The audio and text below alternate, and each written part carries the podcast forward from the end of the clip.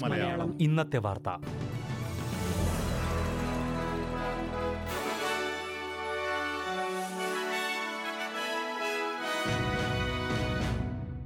നമസ്കാരം. S B S Malayalam ഇന്നത്തെ വാർത്തയിലേക്ക് സ്വാഗതം. ഇന്ന് രണ്ടായിരത്തി ഇരുപത്തിയൊന്ന് നവംബർ പത്തൊൻപത് വെള്ളിയാഴ്ച. വാർത്ത വായിക്കുന്നത് Delys fall Australian cricket team captain Tim Paine sexting വിവാദത്തെ തുടർന്ന് രാജിവെച്ചു. രണ്ടായിരത്തി പതിനേഴിൽ ഒരു വനിതാ സഹപ്രവർത്തകയ്ക്ക് ലൈംഗിക ലൈംഗികതയുള്ള സ്വകാര്യ മെസ്സേജുകൾ അയച്ചത് പ്രസിദ്ധീകരിക്കുമെന്ന് അറിഞ്ഞതിന് പിന്നാലെയാണ് പുരുഷ cricket team captain Tim Paine രാജിവെച്ചത്. ഈ മെസ്സേജുകൾ മുൻപ് ക്രിക്കറ്റ് ഓസ്ട്രേലിയയുടെ ഇന്റഗ്രിറ്റി വിഭാഗം അന്വേഷിച്ചതിന് ശേഷം കണ്ടെത്തിയിരുന്നതായി പെയിൻ പറഞ്ഞു. ആഷസ് പരമ്പരയ്ക്ക് രണ്ടാഴ്ച മാത്രം ബാക്കിയുള്ളപ്പോഴാണ് ക്യാപ്റ്റന്റെ രാജി. വിക്ടോറിയൻ ക്രോസ് ബെഞ്ച് എം പിയുടെ മകളെ തെരുവിൽ ആക്രമിച്ചതായി റിപ്പോർട്ട്. പാൻഡമിക് ലോ ബില്ല് അവതരിപ്പിക്കുന്നതിൽ നിർണായക പങ്കുവഹിക്കുന്ന M P Animal Justice Party Andy മെക്കിന്റെ മകളെയാണ് ആക്രമിച്ചതായി പറയപ്പെടുന്നത്. ആക്രമണത്തിന് ശേഷം മകൾ ആശുപത്രിയിലാണെന്ന് എം പറഞ്ഞു. നിരവധി ഭീഷണികൾ നേരിട്ടതായി എം പി ആന്റി മെഡിക് നേരത്തെ അറിയിച്ചിരുന്നു. സംഭവത്തെക്കുറിച്ച് പോലീസ് അന്വേഷണം നടത്തുന്നതായി എം പി വ്യക്തമാക്കിയിട്ടുണ്ട്. ആക്രമണത്തെ പ്രധാനമന്ത്രി സ്കോട്ട് മോറിസൺ അപലപിച്ചു. ഇത്തരം ആക്രമണങ്ങൾക്ക് ജനാധിപത്യ രാജ്യത്തിൽ സ്ഥാനമില്ലെന്ന് അദ്ദേഹം പറഞ്ഞു. വിക്ടോറിയയിലെ ഉയർന്ന വാക്സിനേഷൻ നിരക്ക് ആശുപത്രികളിലെ സമ്മർദ്ദം കുറയ്ക്കാൻ സഹായിക്കുന്നതായി എപ്പിഡെമിയോളജിസ്റ്റ് ചൂണ്ടിക്കാട്ടി.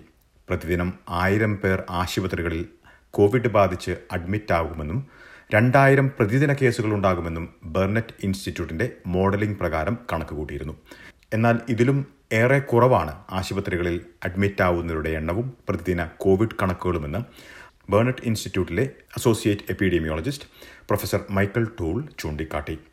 സംസ്ഥാനത്തെ ഉയർന്ന വാക്സിനേഷൻ നിരക്ക് സഹായിക്കുന്നതായി അദ്ദേഹം വിലയിരുത്തി.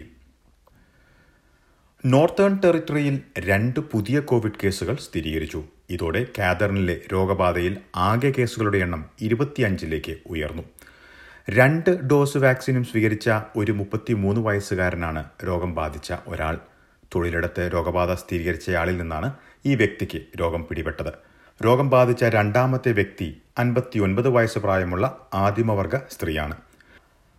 വാക്സിനേഷൻ സ്വീകരിക്കുന്ന യുവജനങ്ങൾക്ക് സമ്മാനം നൽകുമെന്ന് ടാസ്മാനിയൻ സർക്കാർ പ്രഖ്യാപിച്ചു. കൗമാരപ്രായക്കാർക്കിടയിൽ വാക്സിനേഷൻ നിരക്ക് ഉയർത്തുകയാണ് സർക്കാർ ലക്ഷ്യം. ശനിയാഴ്ച മുതൽ അഞ്ചു ദിവസത്തേക്ക് ഇതിനായി പ്രത്യേക ക്യാമ്പയിൻ നടത്തും. ആദ്യ വാക്സിനേഷൻ ഡോസോ രണ്ടാം ഡോസോ സ്വീകരിച്ചവർക്ക് പാരിതോഷികം നൽകാനാണ് ഉദ്ദേശിക്കുന്നത്.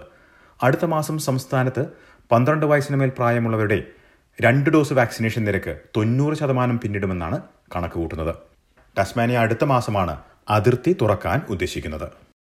ഇനി പ്രധാന നഗരങ്ങളിലെ നാളത്തെ കാലാവസ്ഥ കൂടി നോക്കാം. സിഡ്നിയിൽ മേഘാവൃതമായിരിക്കും പ്രതീക്ഷിക്കുന്ന കൂടിയ താപനില ഇരുപത്തിനാല് ഡിഗ്രി സെൽഷ്യസ്. മെൽബണിൽ ഭാഗികമായി മേഘാവൃതമായിരിക്കും പ്രതീക്ഷിക്കുന്ന കൂടിയ താപനില പതിനെട്ട് ഡിഗ്രി സെൽഷ്യസ്. ബ്രിസ്ബനിൽ തെളിഞ്ഞ കാലാവസ്ഥ പ്രതീക്ഷിക്കുന്ന കൂടിയ താപനില മുപ്പത്തിയൊന്ന് ഡിഗ്രി സെൽഷ്യസ്. പെർത്തിൽ തെളിഞ്ഞ കാലാവസ്ഥയ്ക്കുള്ള സാധ്യത പ്രതീക്ഷിക്കുന്ന കൂടിയ താപനില ഇരുപത്തിയെട്ട് ഡിഗ്രി. അഡലേഡിൽ രാവിലെ മഴയ്ക്ക് സാധ്യത പ്രതീക്ഷിക്കുന്ന കൂടിയ താപനില ഇരുപത്തിയൊന്ന് ഡിഗ്രി സെൽഷ്യസ്. ഹോബാട്ടിൽ ഒറ്റപ്പെട്ട മഴയ്ക്ക് സാധ്യത പ്രതീക്ഷിക്കുന്ന കൂടിയ താപനില പതിനാറ് ഡിഗ്രി സെൽഷ്യസ്. കാൻബറയിൽ മഴയ്ക്ക് സാധ്യത പ്രതീക്ഷിക്കുന്ന കൂടിയ താപനില പതിനെട്ട് ഡിഗ്രി.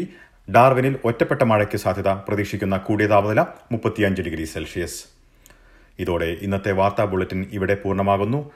ഞായറാഴ്ച രാത്രി ഒൻപത് മണിക്കാണ് എസ് ബി എസ് മലയാളം ഒരു മണിക്കൂർ പരിപാടിയുമായി തിരിച്ചെത്തുക. ഇന്ന് വാർത്ത വായിച്ചത് ഡെലിസ് പോൾ.